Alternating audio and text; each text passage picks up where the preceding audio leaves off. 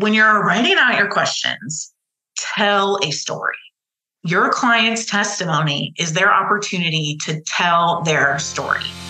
You're listening to the Texas Family Law Insiders Podcast, your source for the latest news and trends in family law in the state of Texas. Now, here's your host, attorney Holly Draper.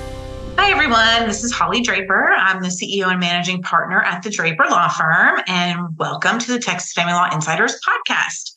Today, I have our senior attorney from the Draper Law Firm, Carrie Tapia, joining me today. And we wanted to do a little bit of a back to basics uh, podcast to share some information about that people might find helpful in preparing for hearings. I think it can a lot of this information can also be used in preparing for trial, although there are some other steps that you might need to think about for trial, but hopefully people will find this information helpful. We recently did a training for the attorneys in our firm where we went through these things because we were noticing people didn't necessarily do things the same way and maybe there were some things people weren't even aware of that are really good best practice to use in hearing prep. So, Carrie is going to start us out by kind of talking about one of the things that I know if I'm preparing for a hearing, this is the first or one of the first things that I do, and that is preparing what I call a summary of relief requested. I know Carrie calls it something else. So, Carrie, why don't you tell us what this is and give us some information on what you do to prepare? All right. So the requested relief, as I call it, is going to be your template and your guideline for every preparation that you do for the hearing. You want to make sure that it outlines everything that you're asking for from the court, and you need to make sure that it matches your pleadings. So, this is not something that you want to wait until the night before the hearing or the day before the hearing to get ready, because this is also going to make sure that you're actually asking for in your pleadings what it is that your client needs and the relief that your client is looking for from the court. So make sure that it matches your pleadings. Make sure that it all makes sense and that it all reads in the same tense. Sometimes, um, you know, our petitions are in one tense, but it makes more sense to have your relief requested in um, present tense. Um, you want to be specific and itemize every request. Now, this is going to be court specific. You're, there's going to be a theme, and all these things that we're talking about is that you have to know your court, you have to know your judge about what your court wants a lot of courts like their re- requested relief to be very specific, very detailed. They don't mind it being a couple of pages long, and they want to have little boxes so they can check uh, approved or denied. Some courts do not like that. I know one court in particular, if you turn in a requested relief that's more than one page, they're not even going to look at it. So it's important to know your court and make sure that you're customizing it to meet what that judge wants. Um, consider including a chart um, that outlines the rights and duties. And that way you can just check the boxes about you know independent by agreement exclusive exclusive after consult all the other creative things that we come up with for those conservatorship rights and duties. And if it's something if you're asking for a very customized possession schedule consider having that attached as an exhibit exhibit a exhibit b rather than having it in the main body. That way the court can go and look at that um, that possession schedule that you're asking for.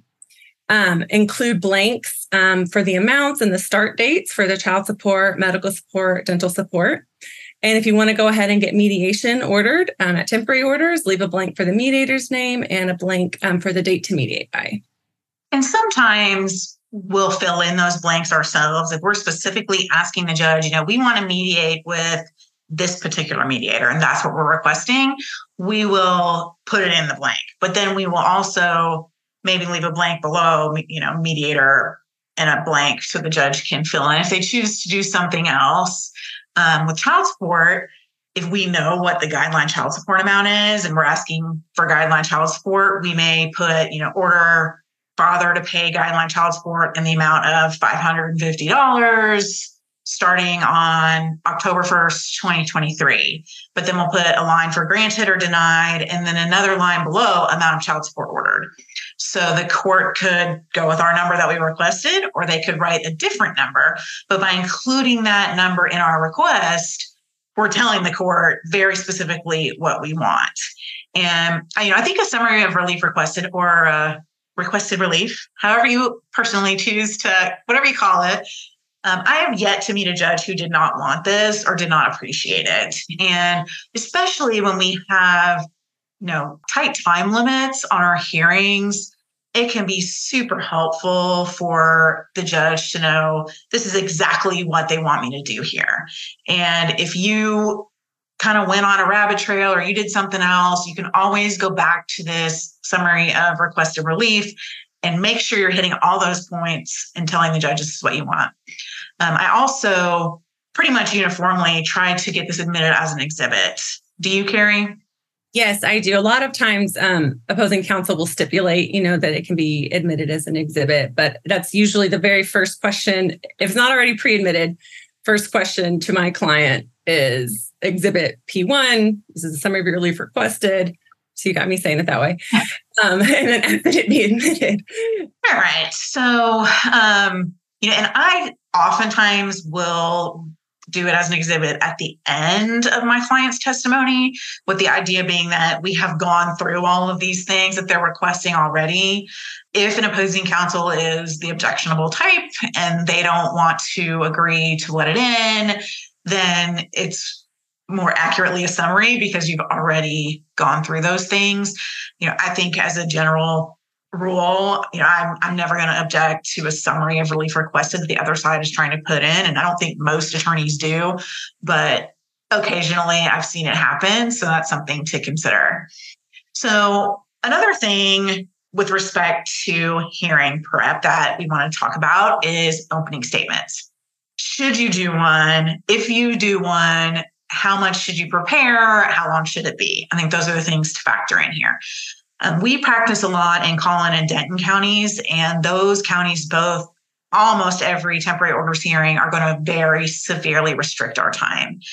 And if I'm going to get 20 minutes aside and I have a lot, I have a pretty normal case, then I might just jump right into testimony.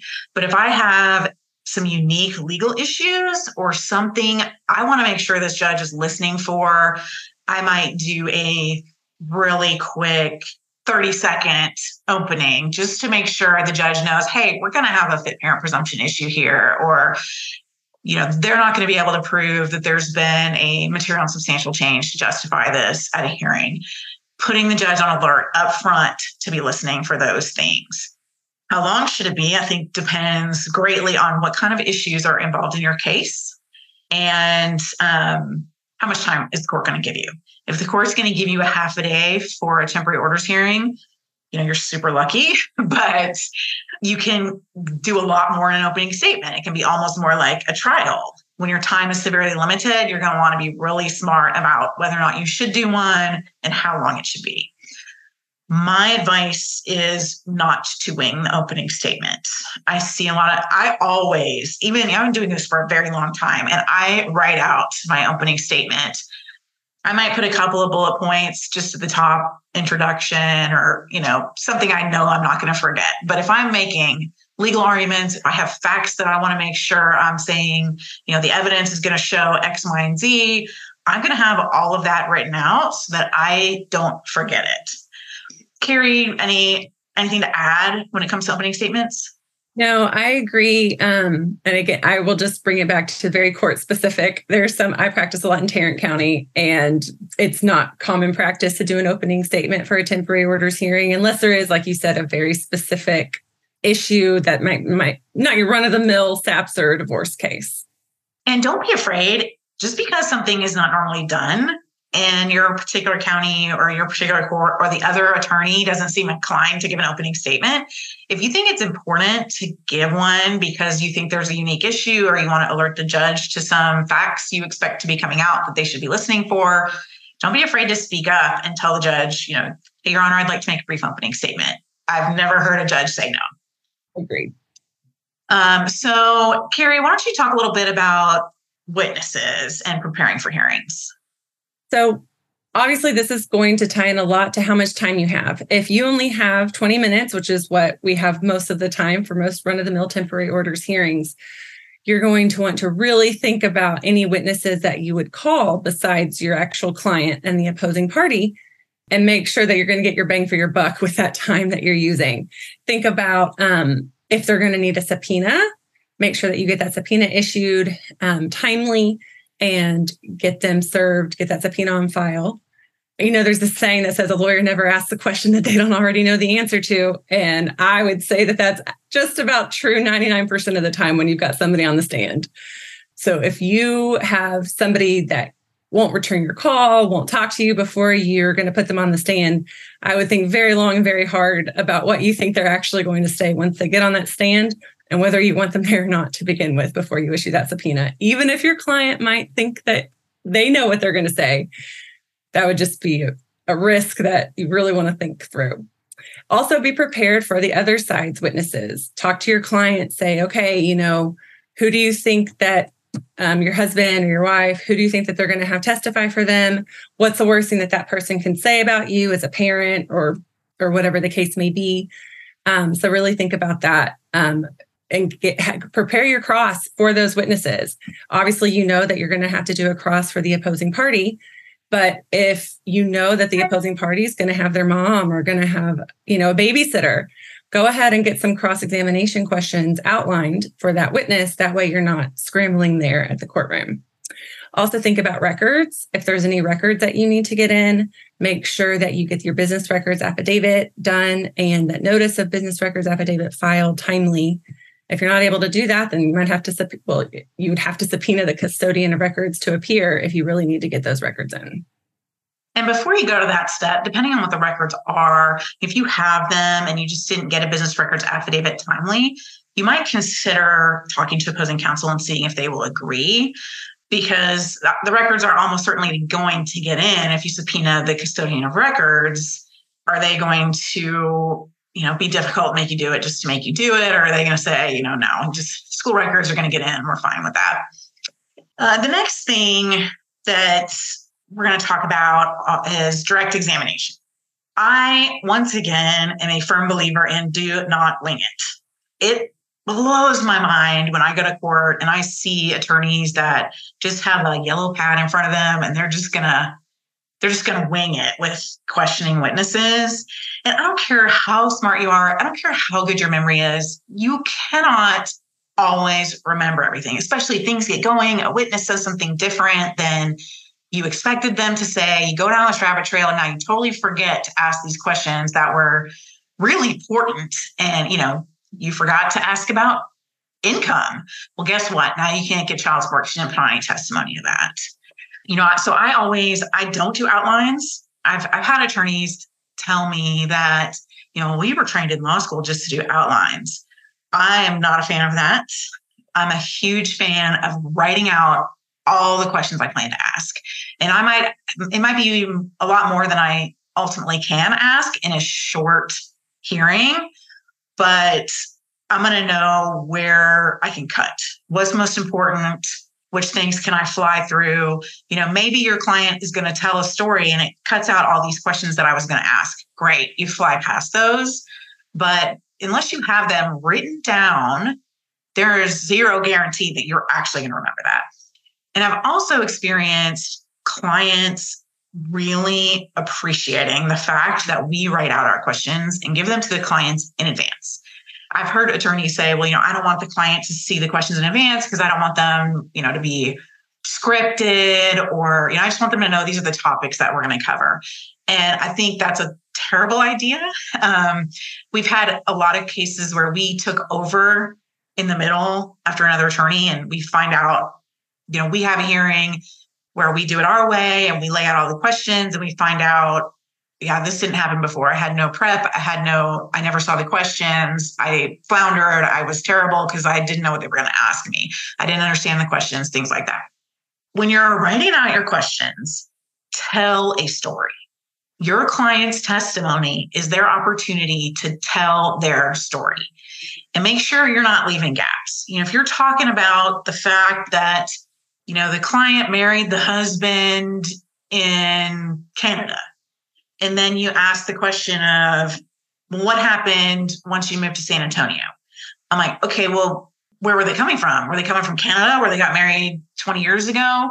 And maybe it's not important, but that's I just use that as an example of are there gaps in your questions where the story is something is missing that is important for the court to know? You want to make sure you are going step by step through the important parts of the story to get it all out there. Is there an affidavit? Did your client sign an affidavit for a TRO, for a protective order, for flipping primary on temporary orders? If your client signed an affidavit, that should be the very first thing that you were going through when you were writing those questions. You should cover every single issue that you covered in the affidavit should be covered in the questions. There are probably going to be more, but at, that that should be your starting point. If those are the facts that were important enough to get you a an ex parte TRO, you darn sure better be covering those in your hearing.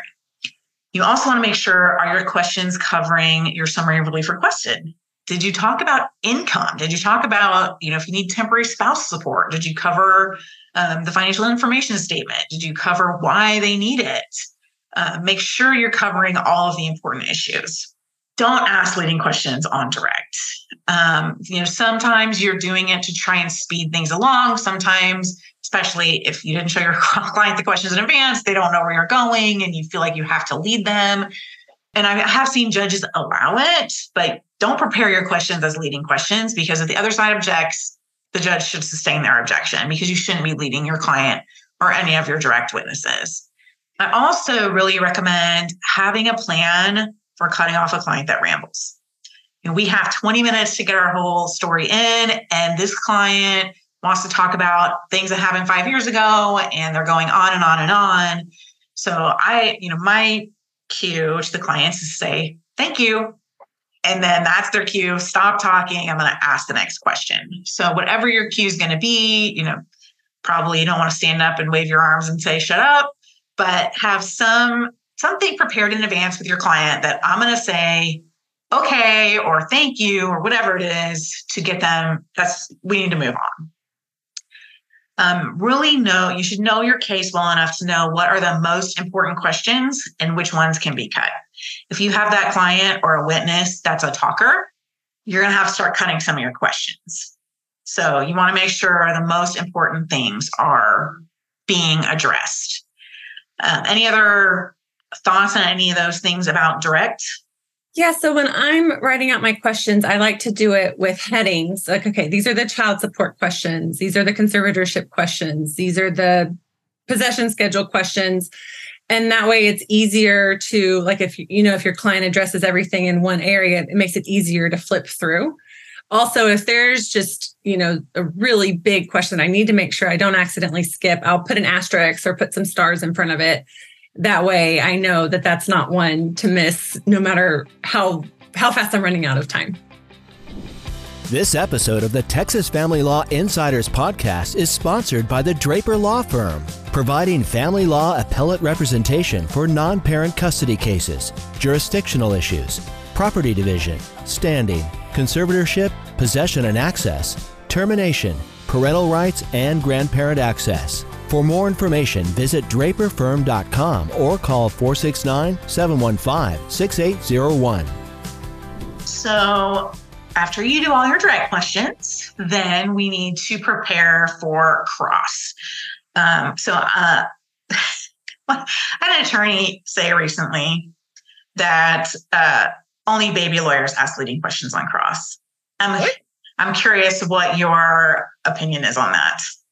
Oh, I love cross because that's where you ask your leading questions. That's where you get to tell the story. Your client got a chance to tell the story on direct on your direct questions. And then now when you get to cross-examine the other side, it's where you get to fill in the holes and say, you know, really ask those leading questions and get the other side to say what you want them to say. That's funny. I've never heard that only baby lawyers. I mean, I disagree completely. I am 100% an advocate of your cross questions, with the exception of, you know, could you please state your name or whatever if you happen sure. to be just calling an adverse witness. Um, and by the way, adverse witness questions should be treated like cross questions, even if you're calling them first. But yeah, your questions should be leading. You want to, you're making a point, and you, by asking an open ended question of a witness on cross, if they're smart, they're going to say something that helps their case and not yours. Right. That's interesting. Um, all right. But so when we're preparing your cross, if the other side has an affidavit, I always um, obviously you send it to your client, but when I send it to my client, I always ask them, okay, I want you to say that your side of the story. So if they say, I went outside and the sky was blue, but really the sky was gray, I want you to say, no, it wasn't, it was gray. Because that's how I then know. I mean, I wasn't there. You know, usually these affidavits are about an incident that occurred. There's two sides to every story. The affidavit is one side. So I want my client to tell me their side of the story, and then I can go through and systematically undermine what that person put in their affidavit. Always prepare ahead of time. Like I said, um, or like Holly said, don't want to do this on the fly. Prepare your cross, get those to your client ahead of time too, to make sure that your client knows what you're asking the other side. Sometimes they need to know, um, maybe they have a suggestion of something that you should include, but they also might need to know ahead of time, okay, we're going to focus on what's relevant here. And there's certain things that cl- sometimes people think are relevant that aren't actually relevant to this hearing. And it's better for your client to know ahead of time no, we're not going to be talking about that at this hearing because it's not relevant. It's better for them to know that ahead of time than in the middle of the hearing and they're trying to whisper in your ear. Um, so send those to your client also. Like I talked about earlier, try to figure out who the other side might have as their witnesses so you can prepare cross ahead of time but that's not always possible. So what I do is when I see who's there, I'm looking around the courtroom, ask my client, okay, who is that? What are they going to say? When's the last time they saw you? When's the last time they saw your kids? What could they possibly have to offer that's relevant for this proceeding? And then always give your client a legal pad or something to take notes on. And I always tell my client, um, take notes. If there's something that you want me to ask this witness, I need you to write it down and hand it to me rather than whisper it in my ear while I'm trying to lodge objections and listen to the testimony. So, another thing, you know, you mentioned the other side do an affidavit. I always also like to look at did our own affidavit, if our client filed an affidavit for the TRO or for the, you know, protective order or whatever, there's usually a lot of stuff in the affidavit that's not really admissible through our client. Or our client said, he said X or he did X well, so this is, you know, you want to bring questions in about that. Isn't it true that you did X? And well, you really said this, didn't you? And he's probably going to say no, but you kind of got it out there at that point. Um, you know, I, a lot of cross does happen on the fly because it's based on what is said in direct but you should have as many cross questions prepared in advance as you can. And another, I know you mentioned giving it to your client because they, you know, they'll kind of know what you're going to ask about. I think it's also important to give it to your client because they might say, don't ask him that question because the you know he's going to say that that's not a good question for whatever reason because it's going to be bad for me and by preparing those in advance and letting your client see it in advance you can find that stuff out instead of just throwing it out there and now it's a bad fact and that, that you got out of the other side for your client so, uh, the next thing we need to do in prepping for a hearing is get exhibits ready. You know, figuring out what exhibits are we going to use. Um, again, it really depends on how much time do you have and how important is the exhibit. If you have a silver bullet, you want to use it. If you have, um, you know, I have, I know there's one judge that I've heard of who likes really likes to see pictures of the kids okay, I mean, I get that, but unless we have a lot of time or we can waste time showing pictures of the kids, or unless there's a super valid reason why we need to show pictures of the kids, I'm probably not going to waste time because by the time you lay the predicate and get those in, how much time have you wasted of your precious 20 minutes? So you got to think is it important? Is it worth it? You need to look at did these need to be previously produced? And if so, has that been done?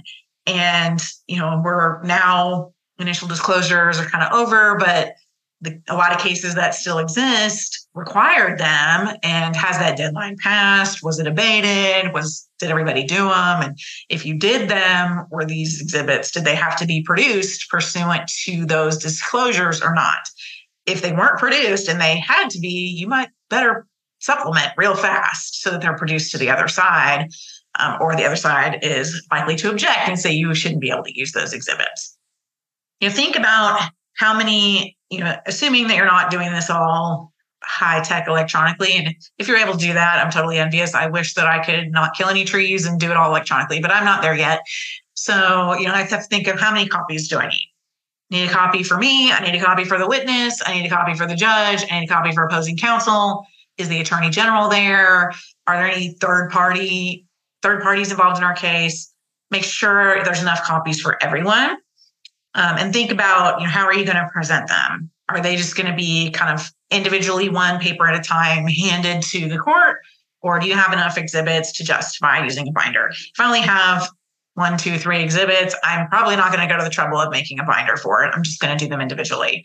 But if I have a lot, a lot of exhibits, then a binder can really be helpful. If you are going to use a binder, make sure that it's logically organized and tabbed in such a way that people can find things easily. Um, one time I had a paralegal prepare an exhibit for me. I was co counseling on a case, and a paralegal prepared the binder of exhibits. And I didn't see it until I arrived at the courthouse and I opened it up and I was like, they're not, how do I find them? They're not tabbed or numbered. What's, what is this? So you want to make sure that it's easy to find everything that's tabbed logically. I always say you should write out the predicate for each exhibit in your questions. You know, you think, oh, I admit photos all the time. I know the predicate. I'm not going to forget the predicate. Well, guess what? You might, but also by writing it in to begin with, your client's also going to be ready for the predicate. You know, how many times have you seen an attorney ask predicate questions and the client looks like a deer in the headlights and they have no idea what they're even asking for. Weird questions. No one talks like that in real life. So yeah, the clients get confused. right. So another reason to include them and give those to your client in advance. Um, also, think about how are you going to mark your exhibits. I hate, hate, hate using petitioner and respondent. Nobody knows who petitioner and respondent are. It's confusing. I never, whether it's an exhibit or an order or a petition or whatever, I try not to use those names. Mother's exhibit one, father's exhibit three. I might use intervener because it's obvious the grandparent or whoever is the intervener. But I probably, if if I don't like, if I'm against them, I'm going to call them the intervener. If I am, if they're my client, I'm going to call them the grandparent. but you know, and find out some courts have very specific rules how they want exhibits to be labeled and numbered. So if you don't regularly practice in that court and you don't know, find out. Um, and make sure you get your exhibits admitted. When you're actually there in court, have some sort of system for, you know, checklist of these are all my exhibits offered, admitted, or excluded so that you can make sure did you get that tax return in? Or did you get you know, one time we had a police report and it was there was a lot of damaging information in this police report and the attorney talked about it went through it and never actually offered it into evidence. And later you know thankfully it was able to be gotten in later for that attorney but only because somebody else reminded them hey hey we need that exhibit in evidence. Um, any other thoughts on exhibits um yeah. So I would say when you're building out your questions for your client, you know, have those exhibit like I've got, got the exhibits open on one side and the questions document on the other. So I'm referencing them as I'm drafting out my um, my questions for my client. Also on my exhibit list, my paper exhibit list that I actually take to court, I will hi- I use highlighters. So if it's something that I'm getting in through the wife or the girl, I highlight it pink. if it's something I'm getting in through the dad or the husband, I'll highlight it blue. That and then um, have a box on your exhibit list for admitted um, or offered and admitted to make sure that you don't um, skip that very important step, like you mentioned. But the color system helps me um, when I'm, you know, before I pass a witness just want to make sure that I got all those colors marked off. And, you know, on the step of making sure it gets admitted, when I'm writing out the predicates in my questions, the very last line, I put it in all caps, admit exhibit, so that I do not forget as I get through the predicate, that's the last thing you have to do. I type it out, Your Honor, I asked to exhibit Mother's One be admitted. like I type it out on the question so I don't forget when I'm trying to get admitted. So, next, we're going to go through kind of preparing with our clients for the hearings. Talk to us about your procedures for doing that. So a lot of this is going to depend on at what stage you are in the case, how many meeting, how many preparation meetings that you need with your client. If you've already done an affidavit, for example, and so you are pretty well acquainted with the facts of the case that's leading to the temporary orders hearing, you probably can go ahead and draft your questions um, for your client just based off of those previous conversations that you've already had with your client to get the to get to the point of the affidavit but if not, if it hasn't been that type of case and things have maybe just been lollygagging for a little bit, and then now we're going to have a temporary orders hearing three months in, you need to really have a, a sit down or a face to face with your client. That way, you know the update about what's going on, what it is that we need to address, um, what has been happening with the possession of the children, things like that.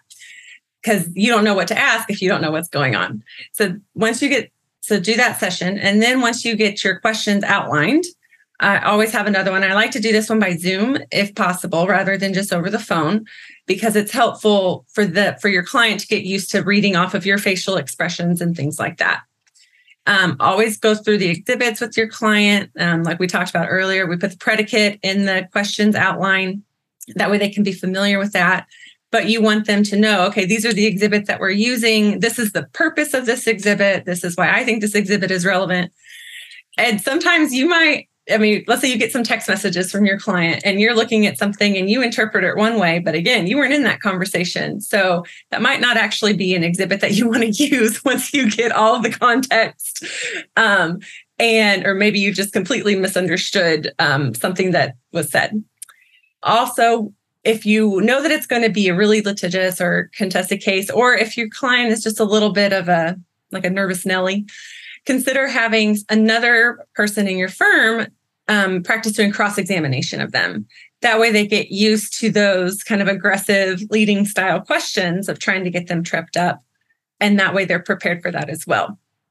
You also want to prepare your client for objections and prepare yourself for objections you know tell your client if if the other side makes an objection no worries let me handle it just stop talking um, and then let the judge make their ruling also want to talk to your client about um, their behavior their demeanor their facial expressions you don't want somebody throwing a tantrum in the middle of the courtroom so and you don't want the judge to see you acting that way so don't make it obvious that you're upset don't have strong reactions just make a note for me and that way we can address it and move on.